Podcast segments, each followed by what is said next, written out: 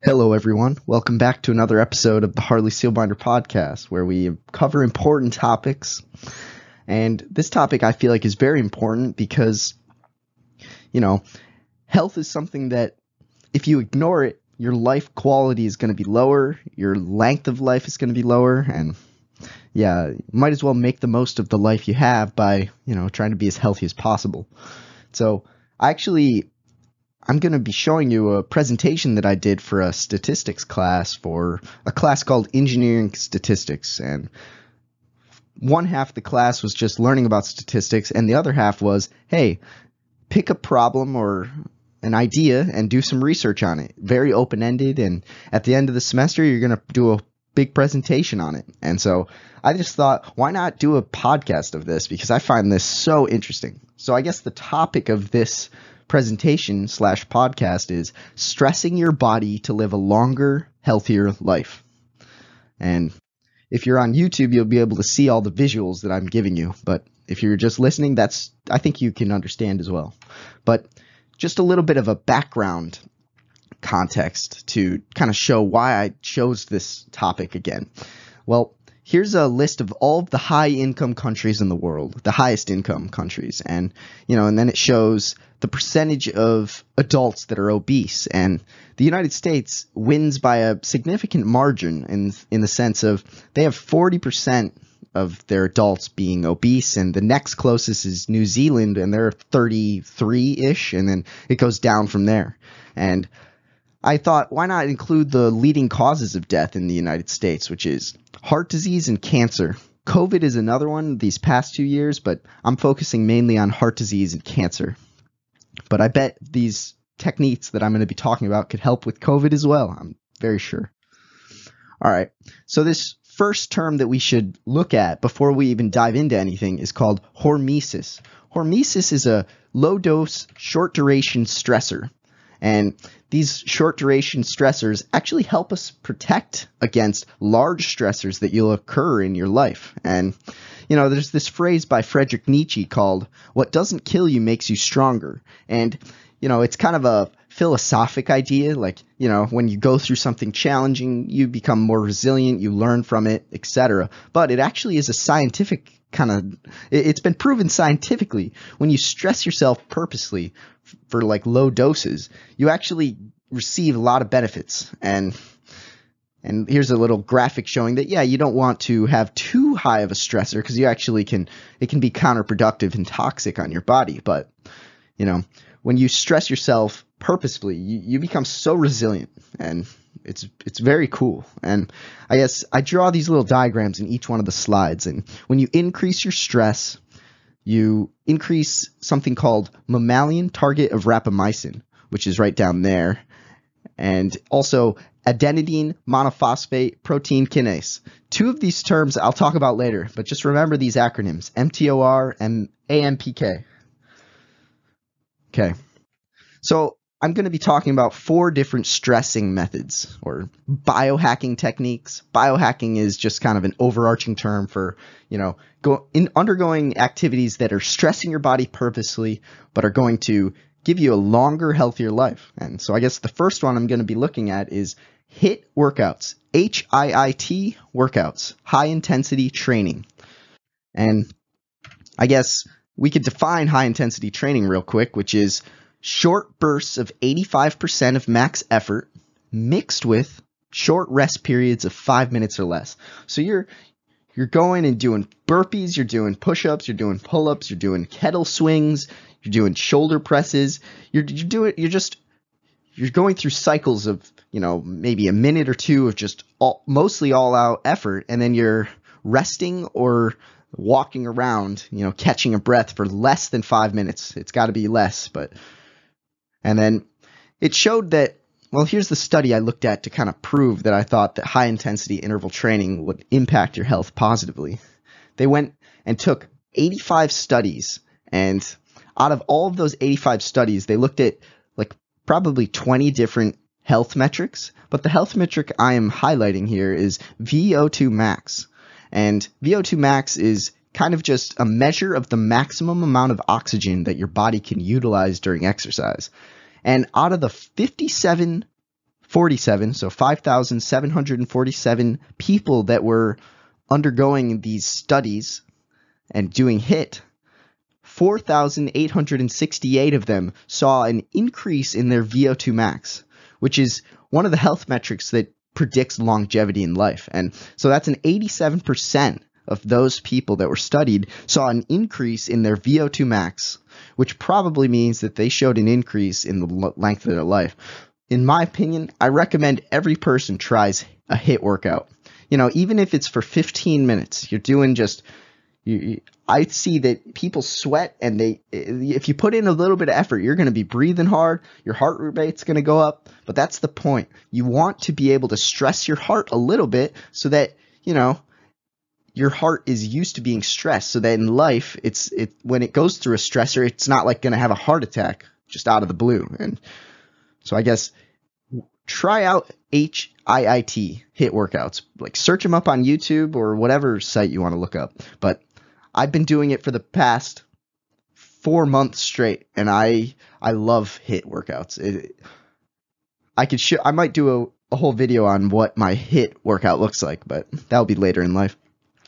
And so now our second stress method is actually time restricted eating. Another word for it is intermittent fasting. You may have heard of intermittent fasting before, but let's I like the word time restricted eating. It's a little bit more specific. So let's say that, you know, you're awake for 16 hours in a day and you sleep for 8 hours in a day. So that's 24 hours total. But most people, if you survey them, they probably eat 15 or 16 hours of the day. Like, you know, they start eating right when they wake up and they eat until they're probably falling asleep. And that's actually not the most healthy for you. There's a way in which you can restrict the amount of time that you're eating. It's a good window to shoot for is like 12 to 8 hours in which you're you're eating. You know, you're restricting your time window down from 16 down to like 12, 10, 8 whatever. But if you do that every day, there's a lot of benefits, and I'm going to dive into some. So there's this there's a study that I found of 50 men and 41 women who are actually engaging in Ramadan fasting, which is a, a fasting for religious region, reasons. And so that actually includes 14 to 16 hour fasts, pretty much all day long fasts for a whole month. And it, they found that there were two metrics that they were measuring. First one is high density lipoprotein cholesterol and low density lipoprotein cholesterol, HDLC and LDLC. Watching the YouTube video it would help paint a picture in your mind of what's going on, but I'll try my best. So this HDLC, when you when you increase it, you actually decrease your risk of cardiovascular disease. And when you decrease your low density lipoprotein cholesterol, you actually decrease your risk of cardiovascular disease. And like I said, cardiovascular disease is one of those top killers in America and in the world, like way more than COVID, and no one talks about that. And but the, out of these 91 people that were studied, they sh- the men showed a 21% increase in the HDLC and the women showed a 30% increase in HDLC and and then there was the exact same men showed a 35% decrease in LDLC and women showed a 36% increase in LDLC. Did I say 36% increase? It's a decrease. But either way, both of the sets of people showed increased their health metrics. That's the summary of all this. You know, there's a lot of language and, you know, there's something increasing, something decreasing, but I guess the moral of the story is when you when you fast like that, your body actually has more time to to metabolize or your metabolism actually is able to work through and and generate and and digest all of your foods like your fatty proteins and your cholesterols and your what's the carbohydrates. All of those metabolisms actually work so much better when you give your body a bit of a rest. And it goes all back to this whole idea that you know you're actually stressing yourself. You might want to eat something but you know you're you're mentally going through it and saying hey I I'm not going to eat right now. I wouldn't recommend maybe a 14 to 16 hour fast but I'd recommend like a, a 12 to 10 hour fast or or more at least. And there's this idea that you know, think back to a few hundred years ago or more. People were hunter gatherers. They didn't always have food on the table. They didn't have always have food. If you click a button, it'd be delivered to your door. They actually had to go out and hunt for food. And, you know, actually, you're motivated more when you are a little hungry. You sometimes after I eat something, I I notice a bit of a crash in energy. It's like, oh, I'm satisfied now. You know, like your your hunting instincts is like, oh, I can rest finally because you know I got my fill. But and that's why I actually like to. This is what I do. I probably don't eat much past 11 p.m. and then I don't normally eat until like 1 p.m. the next day. So that gives me about 10 hours of window to eat and about 14 hours of window to not eat. I'm not always perfect at it and sometimes it shifts, but I've noticed just uh like in the morning I'm able to have more energy without any crashes. In the beginning it was tough, you know, but that was only for like 3 or 4 days that it was actually hard not to eat. And then all of a sudden it was like, "Oh, it's not too bad." And then you just I just drink a lot of water in the morning and and then I get on with my day.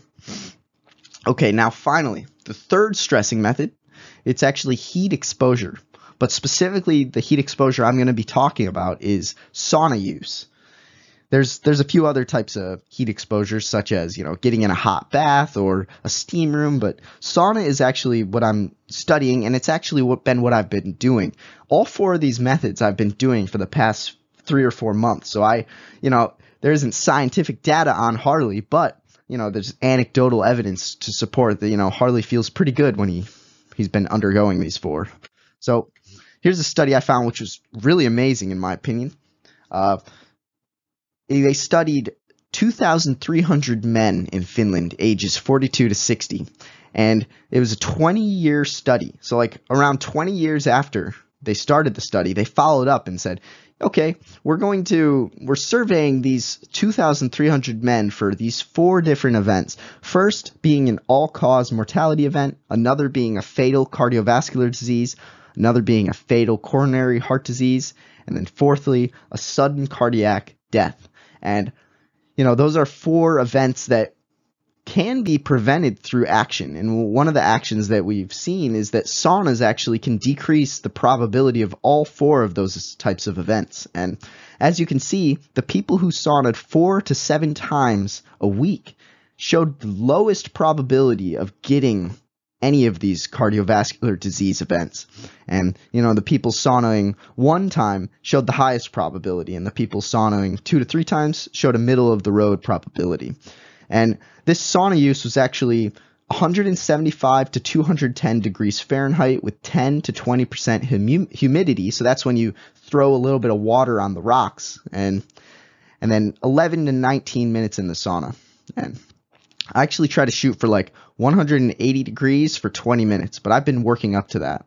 And honestly, if you have a YMCA near you, I truly recommend trying out the sauna and trying out HIIT workouts and also trying out the time restricted eating and uh, like just try it out for yourself. I really do recommend it. But yeah, th- this study just kind of showed to me like, you know, Harley, try to sauna four to seven times a week. There's not many cons to it, especially if you stay hydrated. The key, in my opinion, is having a lot of water throughout the day. You know, I, I, I'm kind of famous for having this water bottle always. You know, it's it's a big jug. I try to drink it like three to four times a day, and I really recommend staying hydrated because you know if you're hydrated before you go into a sauna like this, you're going to be able to sweat out your toxins without feeling so dehydrated because you know you're going to have enough water to replenish and always have a water in the sauna too. But yeah, I I found this study to be amazing, and Finland happens to be one of the main countries that has more saunas than people. And they actually are one of the happiest countries in the world by survey. And, you know, that might be a coincidence, but I don't think so. I feel like the sauna truly helps my mental health and apparently helps my physical health if you look at the study. Now, the fourth is cold exposure. And I actually there, there's probably so many ways in which you can expose yourself to cold. I've heard of people even just standing outside with not that much clothing on.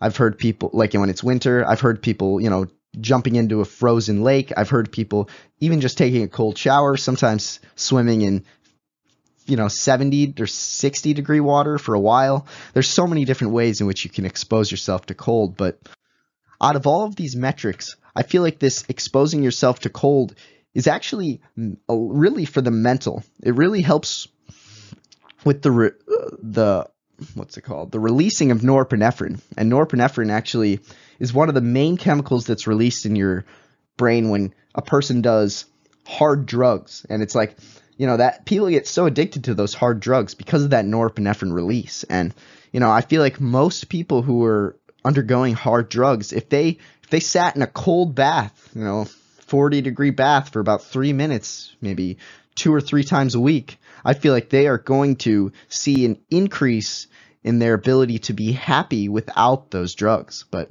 you know, let's talk about this study first. So, there were 22 young male subjects broken into two different groups. One group was the cold group, the other group was the control group.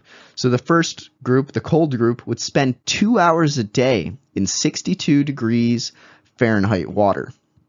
And you might be thinking, that's really not that cold. But, you know, 62 degrees for two hours, you're going to start to get a little cold. And, you know, the control gro- group had no cold water exposure. So that was kind of, they showed like, okay, one group's doing nothing regarding cold, the other group is doing cold exposure. And the, the thing that was being measured is called cold induced thermogenesis or CIT.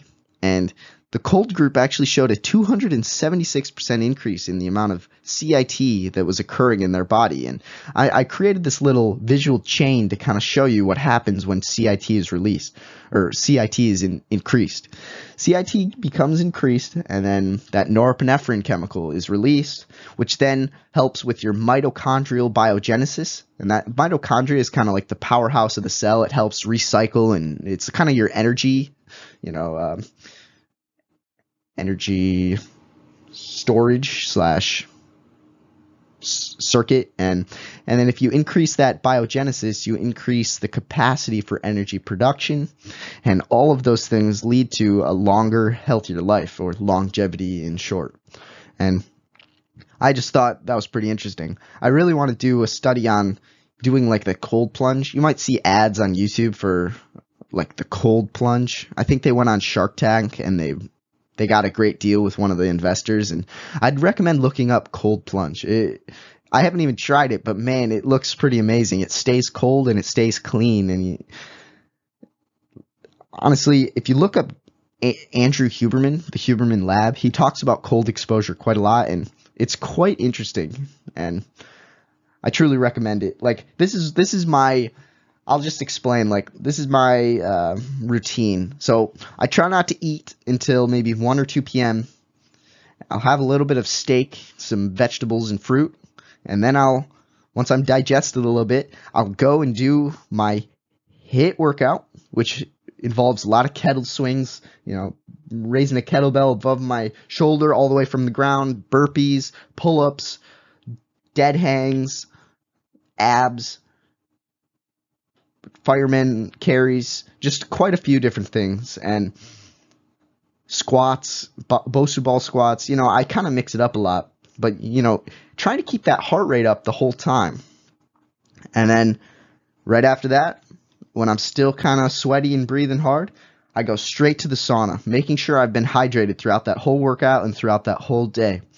Then I I crank is if I can get the sauna up to like 170, 180, and I try to sit there for about 20 minutes. And, you know, it's kind of like a meditation session. You're forced to really, you know, it's kind of painful. You don't want to sit there for too long, but you actually get used to it more throughout the days and weeks. And I feel like you notice how great it makes you feel. Like, it's like, I can get through this. I'm stronger than I think. It's mind over matter. You know, if you, it's all mental mainly. And, and then right after that, I dive right into a cold shower and, you know, I used to not be a person who ever thought of doing a cold shower, but the mix of the intermittent fasting, HIIT workout, sauna, and then cold shower, all four of those in one day, I feel like after that cold shower, you're just, I, am in this state of euphoria almost, where it's like, huh, nothing's going to bother me. I am not stressed whatsoever. I have a lot of responsibilities, but man, I am, I am excited for life. I am I'm ready to conquer. and, and like I feel like it's this you're aware that there's going to be stresses in your life, but you don't care as much because you're you know how resilient you can be. And I just I love the feeling after that cold shower. I've gotten my girlfriend and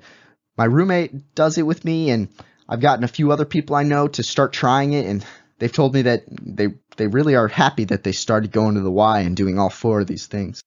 And I guess let's talk about the moral of this whole episode, which is when you stress your body purposefully, you live a longer life, a healthier life. And some people might be asking, why would I? Who cares about living a long life? Oh, do you really want to be here till you're like 89, 95? And it's like, well, this is what I do not want. I don't want to be 60, not really able to move, need help moving. I need I need help lifting up anything heavy. I can't lift up my grandchildren. I can't walk more than a minute. You know, it's like, do you want to be a drain on your family or a, a strain on your family when you're older and you you you can't exercise and you you can't move yourself? It's like I want to be a person who is able to have fun with my grandkids, do activities until I'm old. I want to be able to live a healthy life for as long as possible. I want my health span to be increased. And, you know, I feel like starting young is very important for this. It gets that habit. But even if you're a little older than me, I would say try these things out. You'd just be surprised the account, the, the amount of benefits that these four activities have. And, you know, I only did one study for each one of these four. But if you do a little bit of research and some YouTubing, you're going to see so much more than I even explained. Because, you know, I'm still pretty ignorant of this topic. But, I really recommend trying it out and do it for your future self, do it for your future family members.